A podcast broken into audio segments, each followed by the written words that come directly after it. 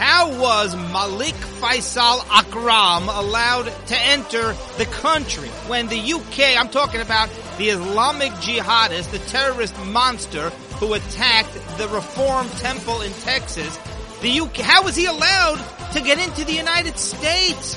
I mean, how did the Biden administration let him in when the UK was well aware that this man was a possible Muslim terrorist, radical Islamic terrorist? He was literally investigated for being a terrorist suspected by British intelligence services. How was he not on a no-fly list? I mean, this man got a visa. He was banned from a court in England years ago. It was the first time in 25 years that anyone was banned from a court in England because of comments that he made about 9-11. Uh, he, he, was under investigation, as I said. Uh, it's very simple. He was a radical lunatic.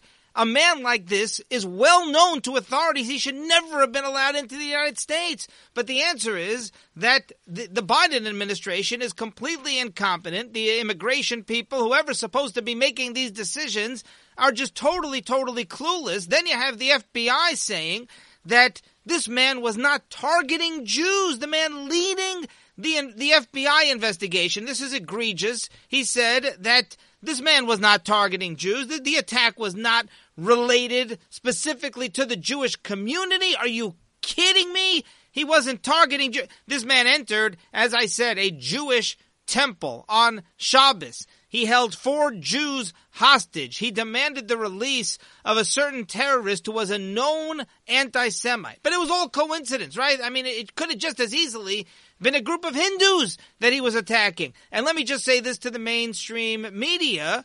This man was not a hostage taker. He didn't detain, the AP says that he detained several people. He didn't detain people. Stop calling him a hostage taker. This man, I keep seeing that over and over again. Hostage taker, hostage taker. He was a terrorist. He was a terrorist. Even Biden finally said it, even though in the beginning Jen Psaki, uh, you know, kind of overlooked those details. But he was a terrorist. He was a jihadist. He was a, a radical Muslim. I mean, all of the above. He wasn't uh, someone who detained several people. The media there water everything down. They, at one point they were describing him as somebody with a British accent, but avoided any did anything possible to avoid calling him a member of Islam. So uh, we're going to get to all of that coming up. President Trump and Baruch Hashem. I mean, the good news is that nobody was hurt other than the attacker himself. President Trump is clearly going to run again in 2024. I mean, it is so clear. He can't talk about it. He keeps saying because of, you know, campaign funding laws or whatever, campaign finance laws. I mean, I am quite, quite confident that Trump is going to run. He needs to do it. He just, he's so competitive and he wants to win so badly. And he's watching Biden completely collapse and crumble and fall apart. And, and of course, all that is going to benefit Trump or whoever wins the nomination. I think Trump is going to win the primaries hands down if he runs because think about it. He has such a loyal base. He just held a rally the other day we're in Arizona. I mean, we're going to get to some of this de- the details about it, and uh, a little bit, a little bit, not too much. We have so much else to get to. Droves of people. I mean, thousands and thousands of people, almost as far as the eye could see. The media in the pictures. As always, they try to minimize and diminish the, the, the, the throngs of people there. But I mean, Trump has these uh, just adoring followers everywhere that the man goes. And I just don't believe that anyone else. Look, I'm a huge fan of Ron DeSantis and, of course, of Ted Cruz and Nikki Haley. I mean, they're all going to be running in the primaries. But like you watch Trump, I mean, what was it like 17 candidates, and he just crushed all of them. Nobody really could even come close. Is Chris Christie going to run again? I mean, come on, he doesn't have a chance.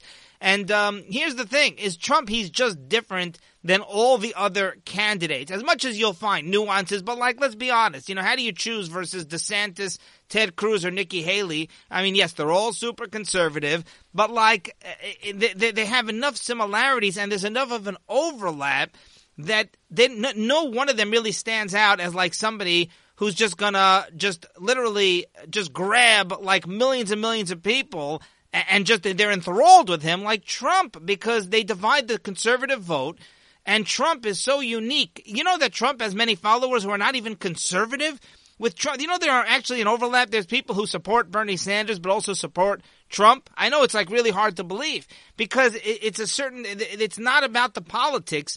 Believe it or not, there's many, many voters out there, not the majority, but a lot who it's about like just crushing the establishment. It's about winning. And uh, so Trump, he, he riles up his base and the way he bashes the media, the way he bashes people within his own party, the way he bashes his own staffers, because Trump, he's not, and he'll like turn on somebody like one day after after he was like their biggest fan because he doesn't like the rules, he hates the establishment, he hates the swamp, and people worship him. All right, has anybody noticed that Vladimir Putin is like busy quietly trying to reassemble the Soviet Union. And Biden had a major blunder. Biden held a press conference for the first time in I don't know how many months. The man never holds press conferences. And, uh, we may get to more details about that next time because that's kind of breaking news. But, but Biden, he, he was asked about what if Putin invades Ukraine, and Biden really messed up, and the White House then, you know, immediately put out a statement clarifying because Biden basically said the question is, are you going to retaliate against Putin if Putin invades Ukraine? And Biden basically said, well, it depends. It depends if it's like a major invasion, like a large invasion, or if it's just like a minor incursion, implying that like then they wouldn't retaliate. There'd be no retaliation. Putin basically he inviting him. Biden is basically inviting Putin, hey, you can you can do this minor incursion into Ukraine. What are you? I mean, that's just absurd.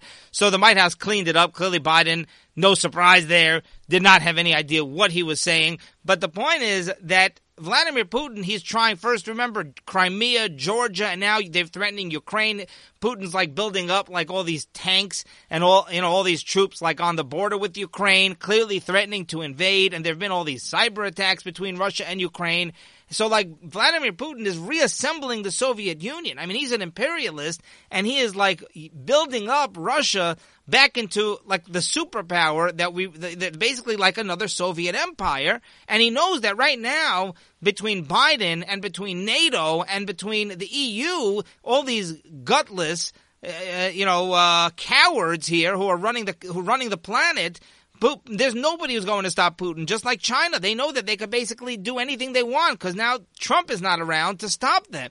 So it's pretty terrifying. All right, we now have absolute proof, irrefutable proof that the CDC forcing people to wear masks was political theater. I hate to say it because I do believe in masks. I do believe that there are scenarios I don't think it should be a cloth mask, which we now know is facial decoration. I think it should be an N95 mask or a K95 mask, or better yet, ask an expert. Don't even ask me because it's not like I know about masks. All I know is that I, I never thought cloth, cloth masks really do very much, and now we have it confirmed. But the problem is, it's just all about politics and not about science.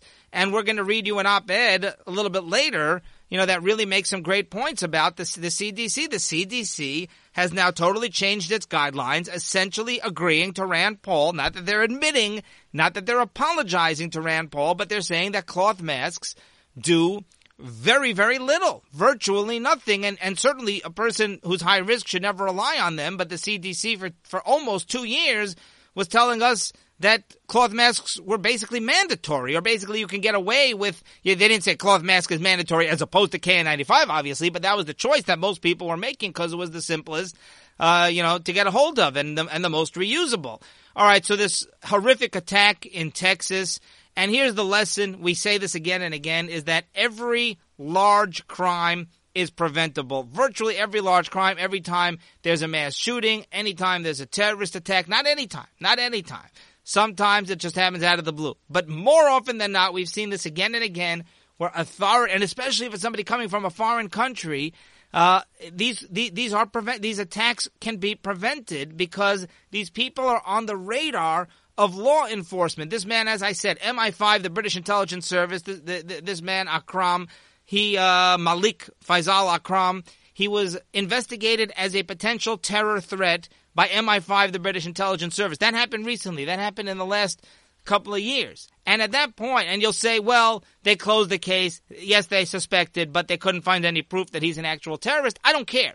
I don't care. Uh, like I always say, to get allowed into the U.S., if you're a foreigner, then you need to, the burden of proof is on you. It's not like you get the same freedoms as if you're actually a U.S. citizen, somebody born in the United States, in which case, you know, you're, you're innocent until proven guilty. I say if you're coming from the outside, you're not innocent until proven guilty. I'm not saying you're guilty until proven innocent, but you've got to prove it. You've got to prove that you deserve to be let into the United States. So to me, well, what if somebody's investigated for being a terrorist, but they know it's inconclusive? Well, then they can't come into the United States. It's very, very simple. If you've ever been, you have, you want to come into my country, you, you want to potentially endanger American citizens, we need to know you got to be squeaky clean. So if there's ever been an investigation, I'll tell you, I don't think I've ever been investigated uh, to, to, to, determine whether or not I'm a terrorist. I, I, I can't say that with 100% certainty, but I'm 99.9% sure that nobody has ever investigated me. Has anyone ever investigated Yaakov M? Maybe he's a radical terrorist. I just don't believe it ever happened. So they don't say that kind of stuff about you and me. So if a person has been investigated, into possibly being a terrorist. That's it. He's on the no-fly list. He's not allowed into the United States. Period. But this man it's much further. He was, you know, he had a criminal record according to his brother. He was branded a, a, a menace in the UK for expressing his, his desire to be on board one of the planes uh, on 9/11. He actually expressed a desire. He wished he had been on one of the 9/11 planes. Uh, so at, at that point, he was branded a menace in the UK. That's it. You're disqualified. This man was given a very rare thing, an exclusion order at the Blackburn Magistrate Court. The Blackburn is the name of the city he's from in, in, in England. And this was the first time in 25 years someone was given an, given an exclusion order uh, at that court where basically it means that he was banned from the court. Now, it's not easy to get banned from that court. He was raving about 9 11. He essentially said that he wanted one of the court ushers, he wished that one of the court ushers had been on one of the 9 11 planes that actually, you know, flew into those buildings, of course, the, the, the, the, the Twin Towers and and the Pentagon. And there was one, of course, that was headed for Washington, D.C., I guess either the Capitol or the White House. So how was he allowed in? How could TSA, how could immigration, how could the Biden administration let this man in to the United States? It is inexcusable. I'll read you here a quote from an op-ed. Quote, American travelers put up with a vast amount of security theater, millions of man hours lost each year to unpredictably long TSA lines, intrusive pat downs, the whole take off your shoes and belt rigmarole, yet the vast security apparatus cannot screen out a mentally ill Muslim extremist. I mean, it's just it's just absurd. One who had been banned from a UK court after ranting about 9/11. So great point. You know, here we, we go through so much. I mean, there, there's just all that security. There, there are just so much that people have to go through in order to get through security. And you say to yourself, well, look, is it fun? Is it pleasant? You got to get to the airport early and it's a huge hassle and you have to wait in line and it's annoying. But you know what? It's worth it. It's worth it because if it prevents one attack, if millions and millions of, uh, uh, uh, of air travelers have to suffer through security, but you know what? You sit there saying it's for the greater good because hopefully it's preventing an attack. And if it prevents one attack, it's worth it for literally, literally tens of thousands of flights around, around the country to go through the whole TSA screening process. I remember how it was pre 9-11. Oh boy. I mean, you could just hop on a plane. I mean, it's like, uh, well, but I have a I have a bomb in in my suitcase. Oh no, no, it doesn't doesn't matter. That's okay. Just make sure you don't detonate it. Get on the plane. I'm exaggerating slightly, but you get my point. And uh, yeah, box cutters, no problem. Bring the bring the box cutters onto the plane. So it's been a dramatic turnaround, and well, but it's worth it because it prevents uh, terrorists from getting into the United States or from getting on a plane. Well, but if it doesn't do that, then what is the whole thing a sham? And I'm not saying it's a sham, but it's got it, has got they've got to do a better job. All right. Uh, so, like I said, every major crime potentially. I mean, this, this happens with these mass shootings, right? Where we'll find out that that that the, that the shooter was actually reported to the FBI. There's always somebody. I mean, well, this man's like he's got a stockpile of guns in his apartment. Well, unless nobody's visited his apartment for many many years, I mean, any relative or anybody who just comes in to deliver something might notice. Well, what are all those AK-47s doing in his living room type of thing? And and you'll say, well, they maybe they hide it, but they don't. They don't because so many of these mass shootings, we documented this, where um, the FBI or some other law enforcement agency, they were actually informed. Somebody called up and told them they did some kind of bogus sham investigation. I'm not saying always, but frequently. And uh, they, and then you know they didn't, they didn't they didn't turn anything up, so they decided not to not to pursue it. And part of the issue, by the way, is that uh, nobody ever gets credit for like preventing a mass shooting. In other words, the FBI goes, somebody reports that their cousin, their brother, their relative, their strange uncle, you know, has a bunch of guns and uh, has a bunch of ammunition and is and explosives and is planning to, you know, carry out a mass shooting. And the FBI goes and, and, and investigates and they actually arrest the person. That's never going to make the nightly news, right? That's never going to make the front page. Oh, look at the, you know, the, the 10 mass shooters that were arrested by the FBI. So we certainly don't give them enough credit, but that's part of it. Part of it is that like, you know, sometimes it's not worth the hassle so much because, well, what are the chances this person's going to anyway carry out an attack and they're not going to be a lot of fanfare? Not that they're looking for the fanfare, but that's the bottom line. The bottom line is, you know, if you do all these wonderful things, you don't get any credit for it. It, it certainly it, it de-incentivizes it. Let's just say it that way. All right. In other news, the daughter of a former Iranian president, this is fascinating. She actually she blasted the Iranian regime, the evil Iranian terrorist empire. The daughter of a former Iranian president. This is the daughter of President Rafsanjani. President Rafsanjani was the president long before Ahmadinejad. He was the president of Iran back in back in the 90s. And his daughter Hashemi Rafsanjani she actually says Iran has killed more Muslims than Israel. And amazing that she spoke the truth. I, apparently, she's still in Iran. I'm not. I didn't verify that, but it sounds like she actually she was talking to an to an Iranian me- media outlet um, in an interview, and I, I, don't guarantee this, but it sounded like she actually lives in Iran. Although then, I, if I were her, I'd watch her back.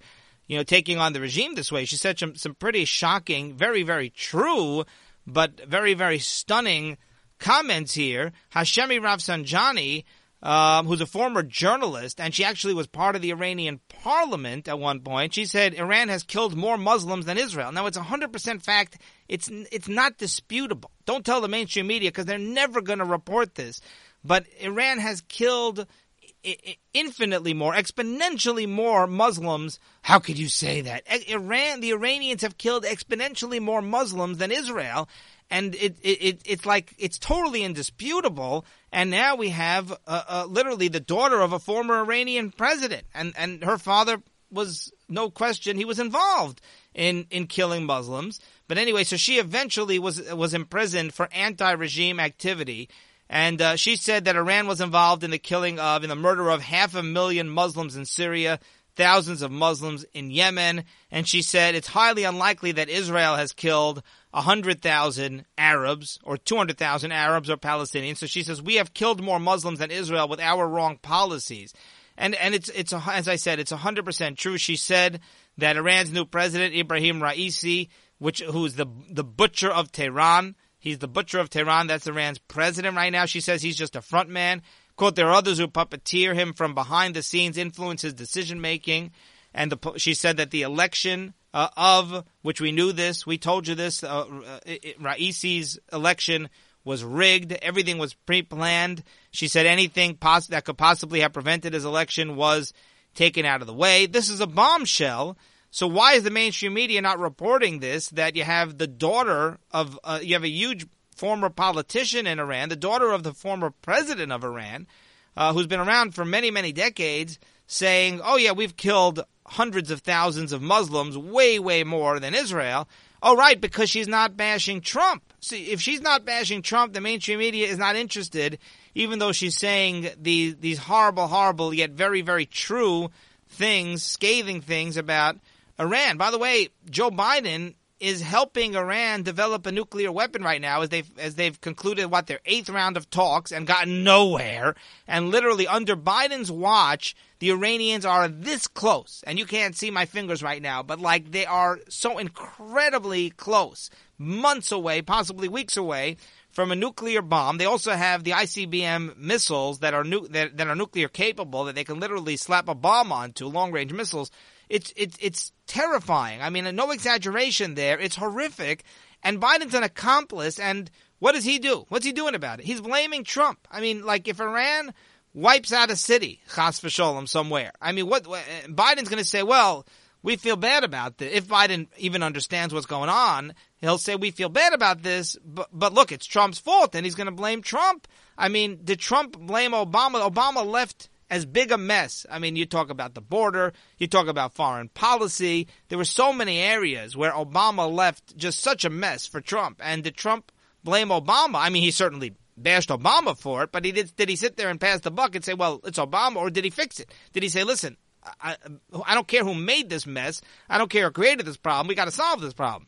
All right, two more Democrats are now retiring from Congress. In other words, they're not going to run for reelection in the House this coming November. So that's a total of now 28 and, and more to come. But 28 Democrats in the House, in Congress, are not going to be running for reelection because they know they stuck their finger in the wind. They saw the direction that things are blowing here, and they know that they're toast if they try to run in November because you know that we're looking at a potential massive Republican sweep here. As hopefully they will flip the House back Republican. I mean, the Republicans could have a huge margin in the House. You could have 25 or 30, or dare I say, even 35 or 40 uh, uh, in terms of the Republican margin over the Democrats. All right, I'm being slightly optimistic, but it could be a very, very wide margin if you look at the way things are trending right now. And of course, it's all backlash because Biden is the worst president in history, worst president, worst first year of a president that anybody could possibly imagine. Yet another flip flop for Mayor Eric Adams, New York City Mayor Eric Adams. I mean, this man, like, I, am seeing more and more de Blasio 2.0. I mean, this is not good. Eric Adams, not good. He flip flopped on allowing illegals to vote. And of course, he flip flopped on remote learning in schools. One day he's saying that there will be no remote learning in, in schools. They're not going to let COVID interfere with education anymore. And then the next day he's saying, well, actually, we are going to go back to remote learning in schools. And I'm negotiating with the UFT, United Federation of Teachers. He's negotiating with the teachers union. So yet another Democrat in the pocket of the teachers unions at the expense of the children. No surprise there. He hired his brother to a top position in the NYPD. It, there might be an ethics violation. He might have to fire his brother, but he actually appointed his brother to a top security position. And what was his brother's experience, you might ask? Well, well, maybe his brother you know, maybe he had years and years of a resume that would warrant being like one of the top people in the NYPD. No, actually, he's been an assistant parking director. I don't even know what that is, by the way, but in, in, in Virginia Commonwealth University, Eric Adams' brother, Bernard Adams, has been the assistant director of parking, not even the director of parking. According to his LinkedIn page for the last 10 years in some Virginia college, the assistant director of parking, well, let's give him this job that earns over $200,000 a year. And of course, uh, Eric Adams is supporting Alvin Bragg, the leftist DA, who basically says he doesn't want to put anybody in jail. Look, look, you have to look where they're coming from. Look, it, it's not their fault, it's their upbringing. So, yes, they might have committed armed robbery, but you can't put them in jail for that. Anyway, so Eric Adams, he flip flopped again. He says he's not taking the subway to work because he does not feel safe. And there have been these horrific stories of like homeless people and deranged people pushing people onto the tracks and really, really very frightening stuff. Eric Adams, he, he originally was going to take the subway to, to, to, to work every day in Gracie Mansion. Now he says uh, that he's not he's not taking the subway to work every day. He says that uh, he he doesn't feel safe on the subway. Well, one second over here. How about the so number one, it's a flip flop. Number two, how about the millions of New Yorkers? I mean, this is what the mayor is saying. The mayor, who's supposed to be the one who's keeping the city safe, he says, you know what? I changed my mind. I thought the subway system was safe, but it's not. So I'm going to take what? A bus? What are you going to take? A cab? A limo? Uh, he's, I'm sure he's going to get driven there. The man has security detail, right? I mean, the man has a motorcade. So he's going to take the motorcade, right? So it's like, well, what about all the millions of commuters, all the millions of people who are taking the subway where you don't feel safe? This is, well, that's really comforting. Well, the mayor says, I don't feel safe, so I'm going to take my motorcade with my security detail to work every day. Well, what about all the other commuters? Well, you guys are stuck because you're not the mayor. You don't have your own personal security detail. That's not what he's supposed to be saying. Hello? How is that going to reinforce confidence? Great. So he's giving up. The city's not safe enough for him. He doesn't feel safe in the city. Well, you're the mayor. I mean, if you don't feel safe in the city, then we're all in big trouble over here. How about saying, listen, I don't feel safe, so I'm going to make the subway safer. How about saying, listen, I'm confident I'm going to figure out a solution to this right now? I mean, you're literally telling people, yeah, I have no problem with you guys taking the subway every day. You guys meaning tens of thousands, hundreds of thousands of commuters taking the subway every day, but it's not safe enough for me, but it's safe enough for you. You guys are on your own. I, I mean, are, are you, you can't make this stuff up. Vice President Kamala Harris is going to Honduras to address the root cause of the border crisis. Here we go again. I mean, the root cause of the border crisis is, uh, by, by, by the way, Kamala Harris. She is a disaster. I mean, it's it's like she makes Joe Biden look like I don't know Lincoln. I mean uh, Alexander Hamilton, Thomas Jefferson, you name it. She, she makes Biden look like Trump. I mean, I mean Kamala Harris. She is such a nightmare. Like the vice president doesn't need to do anything. They don't actually have any job, and, and yet despite that, she has like turned off the whole country. Like, like, like I'm talking about Democrats. Democrats, they they can't stand Kamala Harris anyway. So she is going to address the root cause because somehow the root cause of the border crisis is is Honduras. If you fix Honduras, which is not true, because even if you throw money at Honduras, the you know the government, the corrupt government there, I, I mean, they're just going to pocket the money, so it's not going to do anything. But we know the whole thing is just a show, a sham, a dog and po- pony show.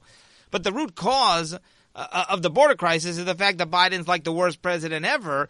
Is the fact that Biden you know, he's released over 500,000 illegals into the country. In just one year, Biden has released over over 500,000 illegals into the country.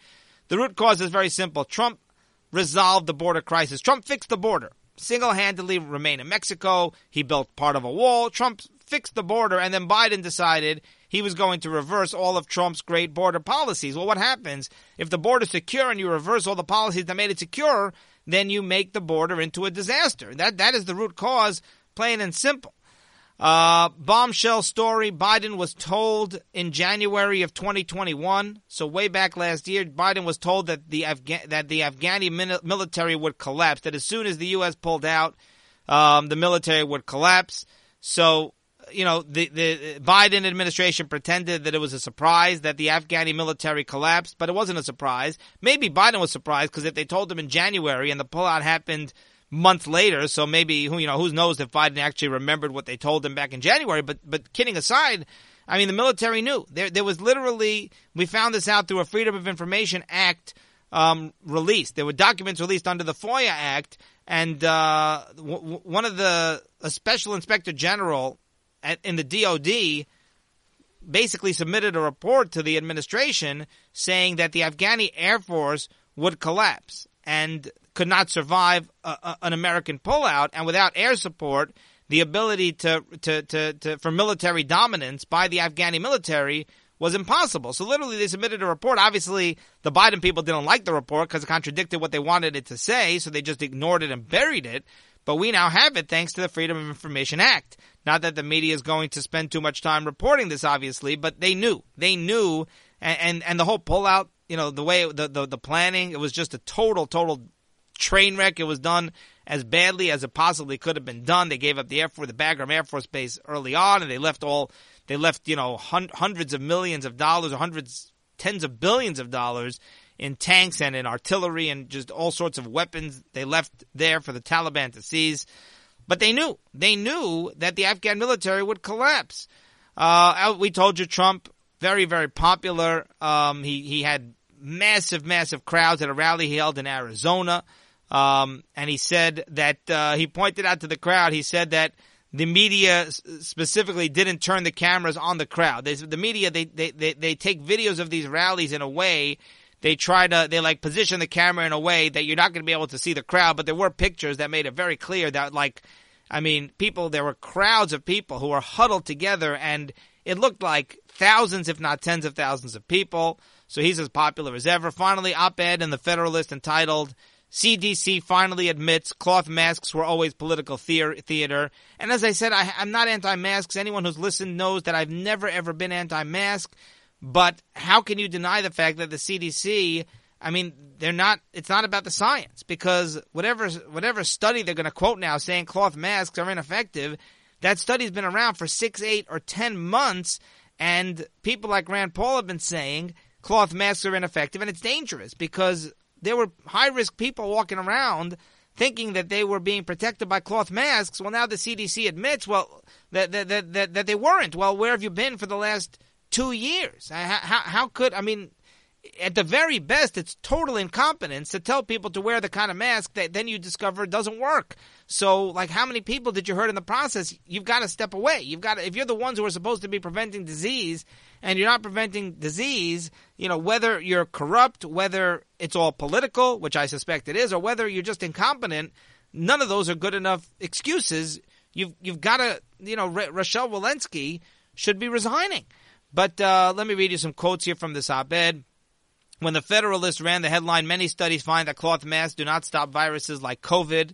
Back in November of 2020, Lead Stories, that's the name of the publication, attempted to fact check the piece, slapping a red masks work label over a screenshot of the original article. The fact check even cited data from the CDC about the effectiveness of the effectiveness of masks against COVID where the CDC insisted, quote, cloth masks not only effectively block most large droplets, but they can also block the exhalation of fine droplets and particles. Cloth mask materials can also reduce wearers' exposure to infectious droplets through filtration. Yet the same CDC quietly admitted Friday the thin cloth mask the agency and its corporate media allies spent the last two years cheering actually provide the least protection against COVID. It was the first time the CDC has explicitly addressed the relative ineffectiveness of cloth masks according to the New York Times.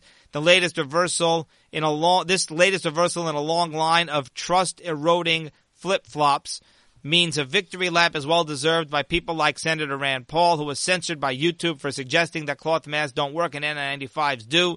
It is also deserved by everyone who refused to hang a piece of useless fabric from their ears at every restaurant, store, and airport for the sole purpose of fitting into the popular political narrative. And then it goes on to basically say that what's the next step? The next step is that they're going to try to impose uh, an N95 mask mandate. Now they're going to say, listen, cloth masks are no good, so we're still going to mandate the masks, but it's going to be an N95. And they're saying that kindergarteners are now going to have to put an N95 mask on. Um, and essentially, this op-ed says, quote, Yes, N95s are more effective than cloth masks, and we've been saying that from the beginning. Hazmat suits are more effective too, but that does not mean we should all walk around the grocery store like we're in a post-apocalyptic world of toxic fumes. And essentially, they say, you know, that there's got to be some acceptance of risk, and you've got to resume normal life, and you kind of have to judge a situation that you're in. And and and they point out, they say, if you've got the sniffles and you're going to visit your grandmother and she's in assisted living or she's immunocompromised or you're going to be exposed to people high risk, but you've only got the sniffles, or maybe even if you got less than the sniffles, then yeah, put on an N95. But if you're sitting in a classroom and you're with a bunch of young people, uh, you know, then different story. And you, and you got to kind of, you know, figure each situation out, take it case by case. It's not like uh, an all or nothing blanket rule. That's going to do it for today, and we will see you next time.